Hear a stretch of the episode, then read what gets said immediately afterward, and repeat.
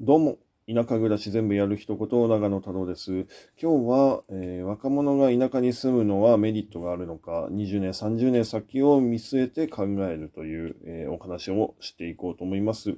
まあね、その若い人でも最近田舎暮らしっていうところでね、えー、いろいろ、まあ移住とかね、検討したりとか、まあそれこそね、このコロナ禍っていうところでリモートワークとかね、えー、やれる人とかは、あの、田舎暮らしとか、まあ移住ってところで、その都市部のね、えー、生活から離れて、えー、いろいろと生活を持ったりとか、最近だとね、二拠点生活なんて言って、その都会で仕事をしながら、まあ田舎とかね、その地方の方でも仕事とかね、その、えー、行ったり来たりたりしながら、えー、生活をしていくというような、えー、ことをやってる人結構増えてき、えー、てますし、まあ特に房総半島だとね、その2拠点生活っていうところで都内からのアクセスもいいっていうところで、えー、すごい増えてきてる、え、世の中にはなってきてるかなと思うんですけど、まあね、その若者がその未来のことを考えて、その田舎にまあ将来的に住むのかどうかも含めてですけど、その、えー、まあ田舎でね、生活する上でのそのメリット、デメリットって何なのかなという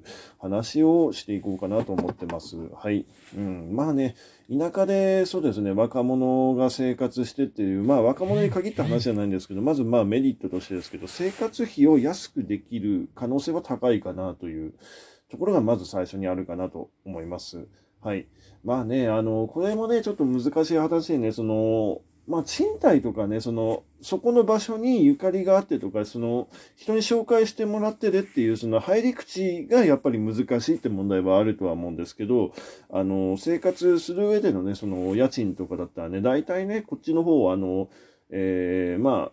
海とかね、その観光地とか、まあ、リゾート地に近いところになると、あの、家賃は高かったりとか、もちろんあるんですけども、基本的にその、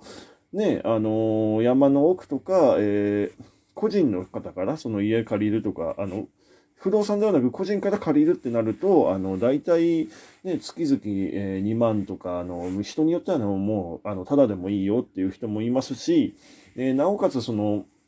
えー、この辺とかだとね、土地開発区域っていうところで、その土地のその区分がそれぞれあるんですよね。えー、そういうところでのその土地開発区地域っていう風になってる、その都市部としての見なされてるあの、地域とかだと、あの、どうしてもその土地の、えー、値段で坪数によってかなり上がってくるもんではあるんですけど、あの、結構ね、その、里山とか田舎のまあ土地ってなると、えー、そういうその坪単価って基本的にやっぱり安いんですよ。はい。なんで、例えばですけど、えー、年間の固定資産税が5万とか2万とかっていう、あの、お家なんて結構多いので、まあね、だからそう考えると、あの、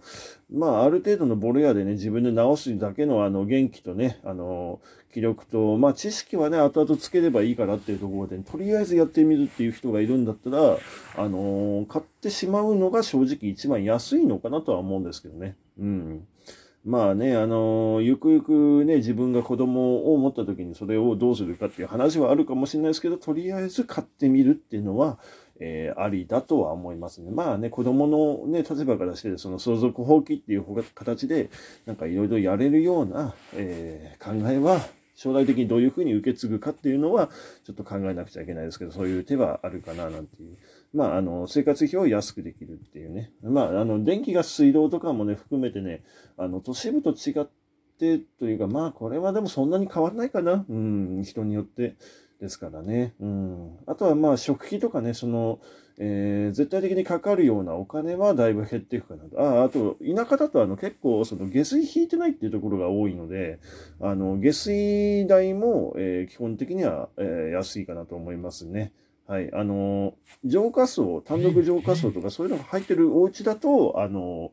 まあ基本的にその、浄化層っていうのが、あの、まあ、汚水とかを一回そこにプールで溜めてで、えー、生物分解で、えー、ある程度こう、きれいにした状態の水、オーバーフローしたやつを流、あの、自然のその土地に流したりっていうような仕組みが浄化層っていうのであるんですけど、まあね、あの、そういうようなところで、あの、やってるんだったら普通にね、あの、下水代、まあ、あの、浄化層のメンテナンス代で、まあ、年ね、だいたい1万2000とか、えー、数年に5回、5年とか10年に1回、その、中のあの、えー、なんだっけな、スカムっていう、まあ、あの、汚れの、その、分解しきれなかった、あの、どうしても分解できないカスの部分なんですけど、それを、えー、取り出してその処分するっていうのでお金がかかるんですけども、それにしたってね、年間のその費用で言うと、多分都市部の下水なんかより安い場合が多いのかな？うん。まあ、そんなところでのあの生活費って話ですけどね。うん。あと、まあ、えー、まあ、もう一つのメリットとしては生活を作る楽しさがあると。うん。まあでもこれはね、あの、田舎に住むっていう人でね、やっぱりね、一番こう考えて来る人多いんじゃないですか？やっぱりあの畑とかね、その自給自足っていうところにこう繋がる人もいるし、あの何にしてもその自分で DIY っていうところでね、その家をあの直したりとか、だから部屋とかね、あの大きければ、あの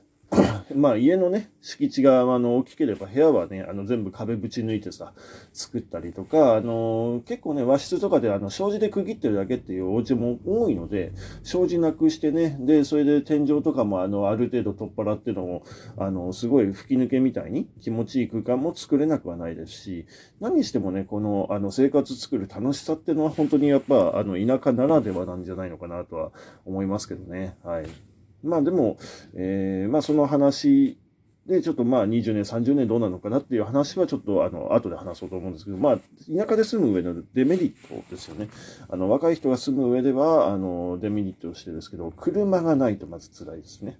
はい。あの、田舎なので、公共交通機関が、あの、ほとんど、ね、使う人いるにはいるけど、うん、いるにはいるけどってとこで、まあね、バスとかでもね、あのやっぱ、一週間、ね、だい、えー、だいたい1日にか、一日にうちの前だと8本、1時間に、えー、1本あるかないかっていう時で、うん、だいたいそんなもんですし、えー、まあね、そう、あのー、終バスが早いんですよね。バスがだもうすぐなくなっちゃうので、あのー、飲んで帰ってこようと思って飲めないじゃんみたいなね、こともよくあるし、うん、なかなかだから難しいかなと、その辺が。で、もう一つ、あの、これは若い人だからこその話で言いますけど、あの、都会で多い業種が少ないってとこですよね。はい。だから、あの、いわゆるその、ビルとかそのオフィスってものを構えての仕事を、あの、してる人たちっていうのが田舎にはそんなにいないので、はい。だからこそ、あの、その、都市部での、えー、やっていくような仕事でのそのデスクワークってものはまあ少ないですよね。はい。デスクワーク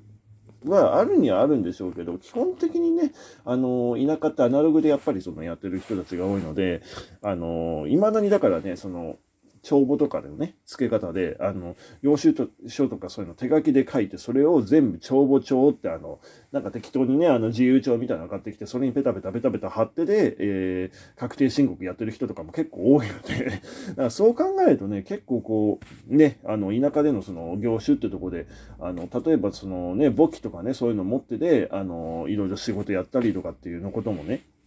本当はだからやって、やっていけたらいいんでしょうけど、あの、まあ、何にしてもだから会社組織としてこれよろしくねっていうふうに頼まれる仕事というよりかは、あの、自分の技術で食っていくっていう人の方が多いんで、なかなかね、その、行ったところでのその、就職口っていうのが、まあ、少ないかなと。まあ、基本的にね、あと体力仕事にそうなると、なってくるんですけどね。うん。人手不足のその体力仕事ってところになってくるってところが、まあ、若者だったらね、耐えられるけど、ね、これが3、まあ40過ぎになってくるとっていう話もあったりで、まあ何にしても、えー、ちょっとこう、ね、仕事を選ばざるを得ないっていうところですね。はい。あとは、まあ、ご近所付き合いが、えー、人によってめんどくさいっていうところはありますね。うん。田舎暮らしなんで、こう、ご近所のね、あのー、お隣さん同士の距離っていうのはすごい遠いとは思うんですけど、それでも集落単位のその付き合いとかね、やっぱりあの、田舎の人結構見てますからね。うん。言い方悪いですけど見てますからね。あのー、だからまあ100メーター、200メーター離れてても、その車で通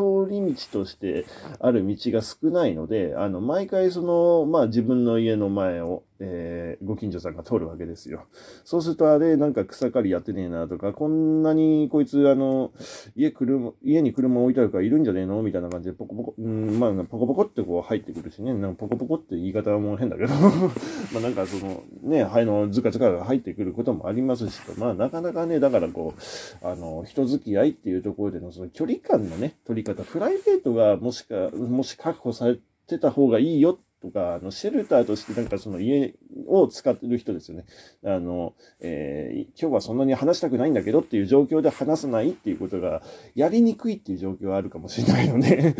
まあね、その辺の、だからご近所付き合いっていうのは、あの、ある種こう、ね、そういう、まあ、プライベートを充実させてっていうところでの話になると、いろいろ話した方が得なことは多いんですけど、あの、相手も遠慮がない場合は、ちょっと振り回されるかなってところですよね。その辺は、ちょっとまあ、田舎の、えー、生活において若者はね、だから、ちょっとこう、ノミニケーションに近しいところもあったりとかしてね、結構辛いところはあるのかもしれません。はい。ただまあ、これが、えー、20年、30年後じゃどうなるかっていう話ですけど、えー、まあ、メリットで言った生活費が安くなるっていう話。これは、えー、はっきり言って都市部でも20年、30年後は物件が余りまくるので、はい。あのー、生活費は多分ね、えー、都内の方がトントンになるのかなっていう。うん。それこそもっと安くなる可能性もあります。うん。だからもしかしたら田舎で生活するっていうメリットで生活費云々っていう話はなくなるかもしれないですけどね。ただまあ、もしかしたら物価は上がるかもしれないですよね。はい。あのーやっぱりその交通インフラを整えるためにある程度のお金を割かなくちゃいけないっていう風になると、あの、通れるその道路が限られてきたりとか、物流でのね、その道が限られてくるとどうしてもそのコストが上がったりっていうことはあり得るので、まあそういうところでのその時給っていうところで考えた時の、あの、田舎に住むか都会に住むかっていう話は変わるのかもしれないですけどね。うん。まあ何にしてもだから、その、田舎で暮らすのがね、その20年、30年後どうなるかっていうのは本当にわからない話が多いですよ。うん。ただまあ、あの、人口減少っていうところにおいて、言ってしまえば田舎も都会も基本的にはその変わりない生活が多分将来的には強いられるんですよね。うん。だからそうなった時にどうなるかなと思いますね。はい。